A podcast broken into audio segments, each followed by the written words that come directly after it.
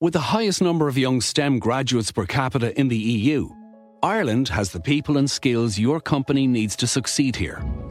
IDA Ireland, the National Investment Development Agency, can help you find and nurture the people you need to internationalise and thrive. Our talent is just one of the extraordinary benefits Ireland has to offer. Learn more at idaireland.com. Invest in extraordinary.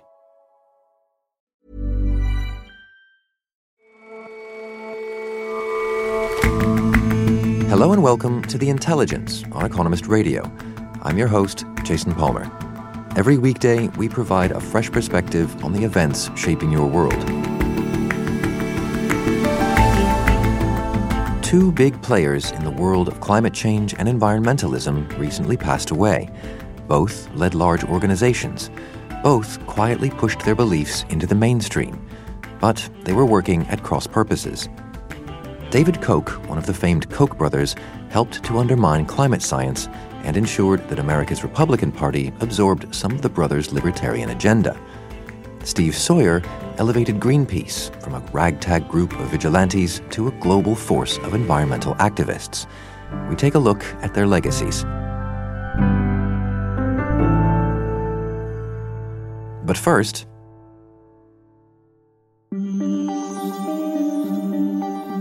There's a spring in the step of France's President Emmanuel Macron. Though conflict and theatrics were predicted, the G7 summit he hosted last month came off without a hitch. He eased President Donald Trump's mind over a French digital services tax and attempted, at least, to bring Mr. Trump and Iran's President Hassan Rouhani to the negotiating table. It really was the G7, and you have been a spectacular leader on this. And uh, I want to thank you, and I want to thank the great country of France. Thank you very much. His time on the world stage has allowed him to forget, for a moment, civil disorder at home, where the Gilets jaunes or Yellow Jackets have haunted Mr. Macron's tenure. They began as protests against fuel costs, blossoming into far wider discontent. Today, his attention returns to one of his most significant promised reforms France's fiendishly complicated and costly pension system. The French hold dear their ability to retire early on promises of generous pensions. Previous leaders have tried to rein in the system, sparking widespread protests, and Mr. Macron has seen enough unrest. When he was elected, Emmanuel Macron promised to sort out France's sort of tentacular, complicated pension system. Sophie Pedder is our Paris bureau chief. 42 different pension regimes to simplify it, to make it transparent, to make it as fair for everybody, and at the same time to put it on a sounder financial footing. And that is what he promised to do. And two and a half years later, that is what he's now going to, to try and put into place. So, why is this such a, a, a big policy goal for Mr. Macron? Well, if you look at uh, OECD countries, France actually has the lowest, uh, one of the lowest retirement uh, ages uh, anywhere. People retire at the age of 62 legally, but in fact, in reality, they retire even younger. So you have people who uh, live to a very good age in France. They have high uh, longevity but uh, spend one of the longest periods in retirement. So it's extremely costly to the French state. Public pensions are generous. And uh, President Macron has said this uh, time and time again uh, since he's been elected president. This is a kind of reform that has, well, has unseated uh, presidents and prime ministers before. How is Mr. Macron going about it differently? Well, I think that he's found the whole Gilets jaunes protest movement quite sobering in the sense that he can't just dictate a reform and expect the French to buy into it. So this time he's sitting down with each of the union bosses, or at least his prime minister is, and talking to them, putting a lot of options, different options on the table. At the moment, there is no guaranteed outcome, but the idea is to talk through, to talk to the different options about whether the pension age should be raised or shouldn't be raised and how to go about doing that, including to people who, like the leader of the CFDT, which is the one of the, the biggest unions in France, uh, and whose whose leader is um, uh, Laurent Berger. Ce qui est sûr, c'est que l'âge pivot à 64 ans pour tout le monde, c'est pénalisant. What is sure is that to set 64 at the age at which everyone can receive a full pension penalises everyone who started working young. It penalises people who might otherwise have retired with a full pension from 62 years old. It's unfair. It's unfair to set the same age for everyone. You, you, mentioned the, the Gilets jaunes protests, which have cl- clearly become the sort of defining feature of Mr. Macron's presidency. Do you, do you think that sort of picking at this extremely sore topic among the French people can sort of re excite the animus that all of those protests represented? Well, it's certainly a risk that there will be both union protests, strikes of some sort, but also possibly the sort of civil unrest that we saw uh, a year ago with the, with the Gilets jaunes protests. At the same time, you know, the, the approach by President Macron this time is precisely a response to those protests. So it could be that by bringing in unions, talking, discussing, putting all the options on the table first, that that could be a way of diffusing the protests and keeping at least a sort of uh, a lid on on the worst sort of unrest that we've seen in France. But what what chance do you think there is that this really sets off uh, protests of the sort that we've seen uh, late last year, early this year? Well, there's clearly a risk of unrest uh, at any time in France. France is a very theatrical country, and protests uh, hold have a, very tight hold on, on the French imagination. It was extraordinary the scenes we we witnessed at the end of last year, at the beginning of, of this year. At the same time, you know, President Macron uh, has has changed his tone. He was very much perceived as sort of arrogant, um, imposing reform from the top uh, a year ago, and now he's uh, more willing to listen. He's trying to set things uh, going by talking. So you know that could be a way in which he is able to at least sort of contain the protests and, and, and avoid a repeat of, of, the, of what we saw um, a year ago.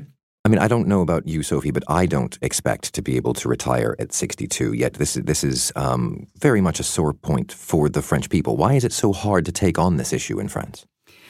Well, I think that, you know, the French state is a generous state. It's not just generous about pensions, it's generous about uh, unemployment benefit, it's generous in about uh, provisions of, of nursery education. I mean, it's a state, and the French believes very strongly that that's what their state is for. It's part of French culture, its tradition, its French history.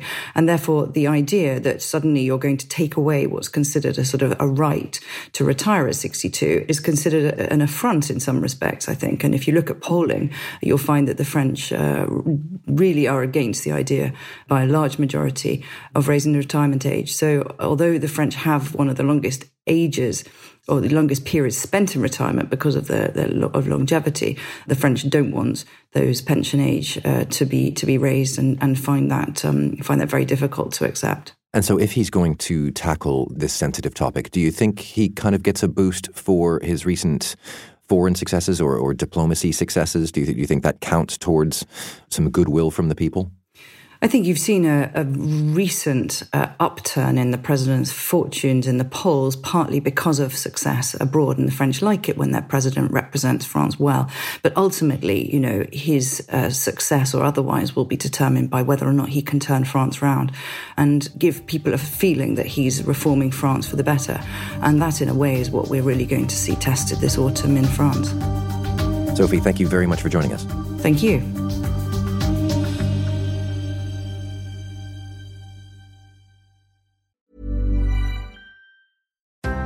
Seven in 10 full time workers would consider switching jobs for better benefits. Benefit strategies are crucial to building a competitive advantage. But how can employers meet diverse priorities across industries and demographics? Benefits 2.0 from Economist Impact, supported by Nuveen, a TIAA company, explores how benefits empower individuals, elevate companies, and drive the U.S. economy. Search Economist Impact Benefits 2.0 to learn more. Sponsored by Nuveen, a TIAA company.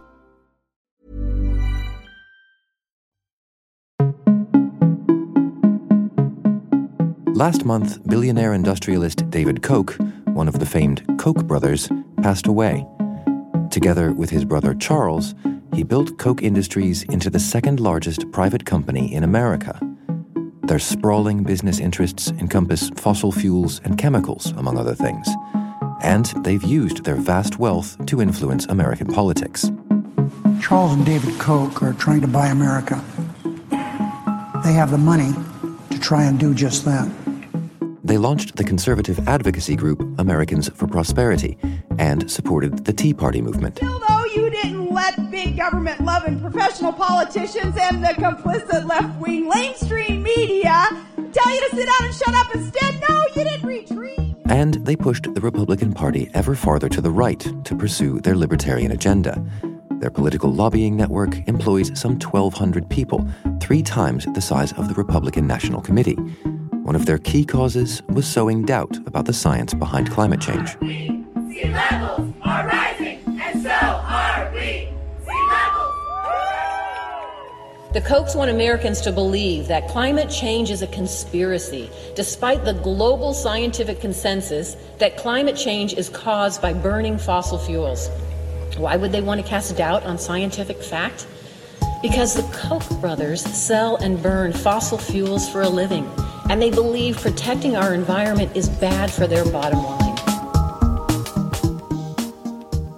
They're strongly against regulation, especially of their own industry. And they have become increasingly ambitious and aggressive in their political activity. James Astill writes Lexington, our column about American affairs. And they've also launched lots of sort of related political endeavors to push their ideas into the political mainstream. And that's especially evident in their now decades long campaign to spread climate skepticism in academia, the media, and especially in American politics.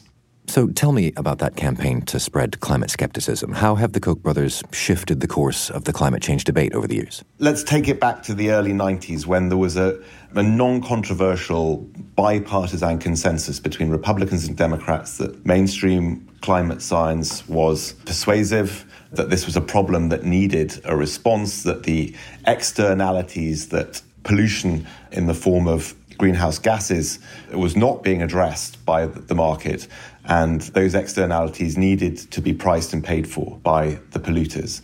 Very early on in 1991, when George Bush Sr., as president, suggested that he would take steps to reduce Americans' carbon emissions, the Koch brothers started organizing climate skeptical forums, think tanks to inject doubt into the way that the political mainstream was digesting the scientific consensus on climate change. They proceeded to set up more and more and fund more and more climate change skeptical groups, think tanks, academics, and at the same time pressured individual politicians, especially through their campaign financing, to take extreme climate skeptical positions and to rule out any pricing of carbon emissions, any effort to mitigate carbon emissions. They are not solely responsible for the spread of climate change skepticism on the right in America. The nature of partisanship suggests that the consensus might have broken down anyway, as it has on most other issues.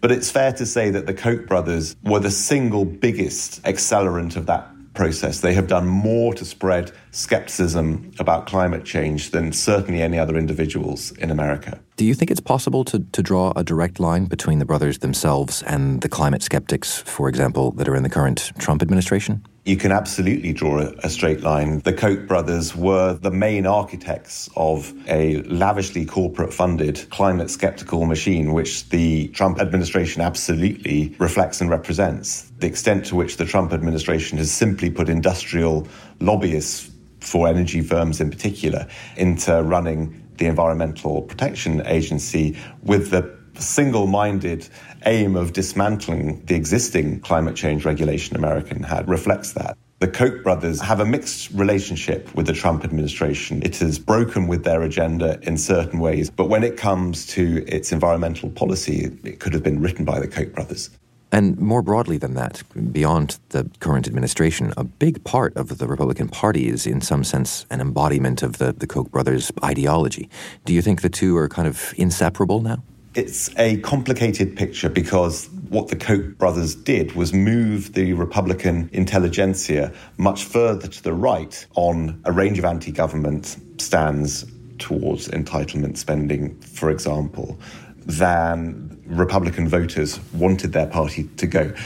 Donald Trump's single great insight was this this imbalance between the established Republican Party, the intelligentsia, the elected officials themselves, and most Republican voters who didn't want to lose their entitlements, which the Koch brothers had lobbied for. But what about more broadly still about this dynamic that's going on, the influence of extremely rich people and their ability to kind of tip the scales of ideology? Is there a lesson to be drawn here about the way American democracy works? Wealthy individuals have often played a very significant role in American democracy. American democracy is so enduringly tolerant of concentrations of power, is so blithe about extreme wealth. The economy is geared towards the amassing of fortunes, and the democracy itself is so sort of diffuse and multi layered that there's tremendous amount of potential for rich people to play a political role in this way. Even if campaign finance reform happened, there would still be many, many opportunities for rich people to play a role in shaping policy or changing public opinion. So I think that to the degree that America is blighted by plutocracy, that will continue.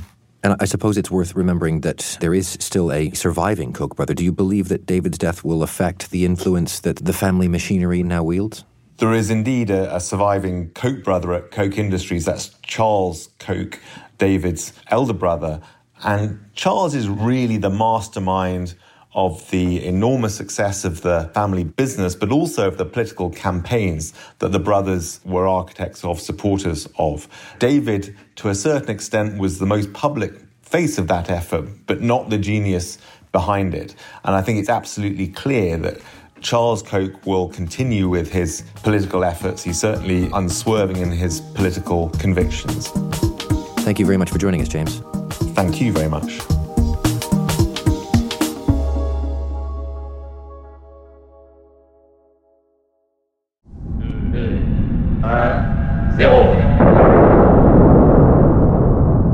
Nous nous trouvons ici exactement au point zéro de l'explosion, c'est-à-dire au centre de l'atoll. Au-dessus de nous se trouve le ballon. Between 1966 and 1996, the French government conducted nearly 200 nuclear tests in the Pacific Ocean, including on the atoll of Mururoa. In the 1980s, members of a fledgling organization called Greenpeace took to the seas in protest. Among them was Steve Sawyer, who would go on to lead and ultimately transform the group. Well, Steve Sawyer had gone on shore. This was on the 10th of July, 1985. Went on shore because it was his birthday and he was going to have a celebration with the crew. Ann Wroe is our obituaries editor. The Rainbow Warrior, his own boat, had gone to New Zealand in company of a lot of other little boats, and they were all going to go out to Mururoa to protest against the French nuclear testing. And it was when he was on shore at about 1 a.m., he suddenly heard the news that the Rainbow Warrior had been sunk. So he went back to the dock and found that a huge hole had been blown in the side of it. It was capsized in the water. Explosives experts will today continue intensive. believe the bombs were sophisticated devices as they introduced. He heard that the ship's photographer had drowned trying to go back and get his gear. His body was later found in the hull of the boat. But right now, they're still mourning for their dead colleague who went down with the vessel. He was in such a state of shock that he could hardly think of how this might have happened, but he began to piece things together. And then he recalled that there had been this chap on deck who he thought was a student, a rather short, slight guy with light blonde hair, who had seemed rather friendly and had wished him a good voyage and a great campaign and wished him a happy birthday. But then Steve Sawyer put two and two together and realized that this man had actually been helping to distract him while French Secret Service agents had been planting limpet bombs on the hull of the Rainbow Warrior. The first effect of it was total shock, obviously for him and the crew, and he felt it was a great disaster. But then the next day, as he tried to get everything together, he found that everyone was treating him as a hero. And when he stood in line in the bank, people made sure he went to the front. And he realized what had happened was that this had got on the news, and people were so appalled by it that suddenly they wanted to help Greenpeace. And so the bombing, although it had seemed a disaster at the time, was actually the making of Greenpeace.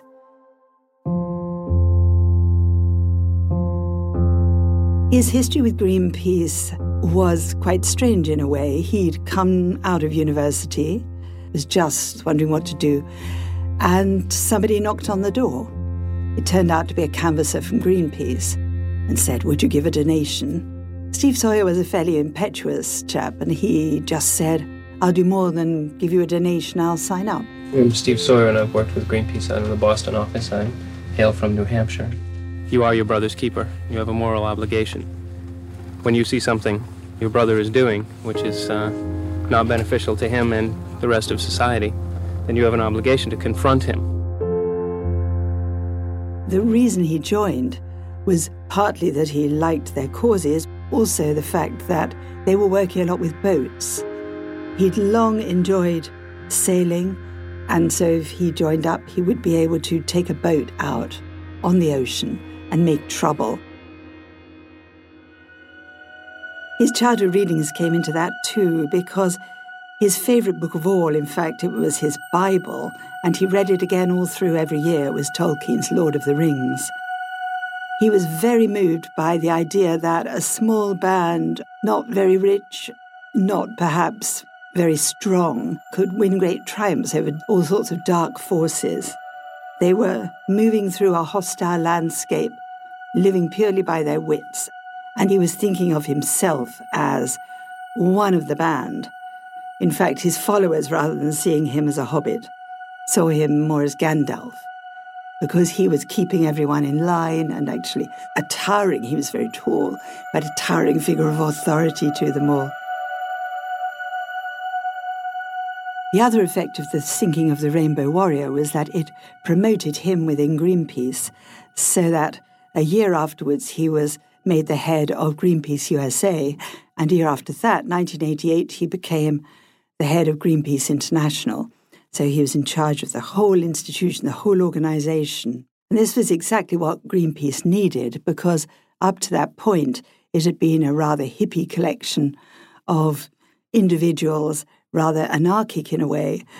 The Greenpeace he left in 2007, when he stepped down, was a tremendously influential and well organized institution on the world stage and had managed to achieve all kinds of things the end of nuclear testing, the end of toxic waste dumping. And then came perhaps the most important one of all, which was the Antarctic Protocol in 1991, which banned all mining and drilling in the continent for 50 years. And I sincerely hope that future historians will identify this day as a turning point towards the development of a global awareness that we as a species, we must go about the business of life on this planet as if there was a tomorrow to be concerned about.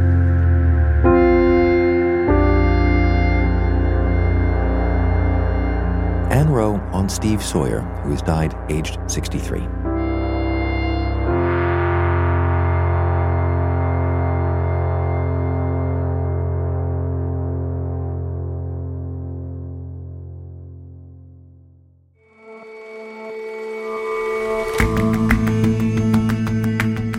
That's all for this episode of The Intelligence.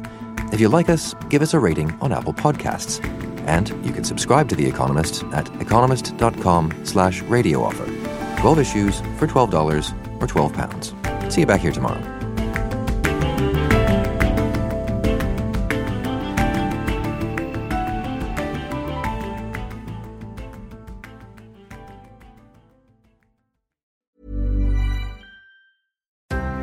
Seven in 10 full time workers would consider switching jobs for better benefits. Benefit strategies are crucial to building a competitive advantage. But how can employers meet diverse priorities across industries and demographics?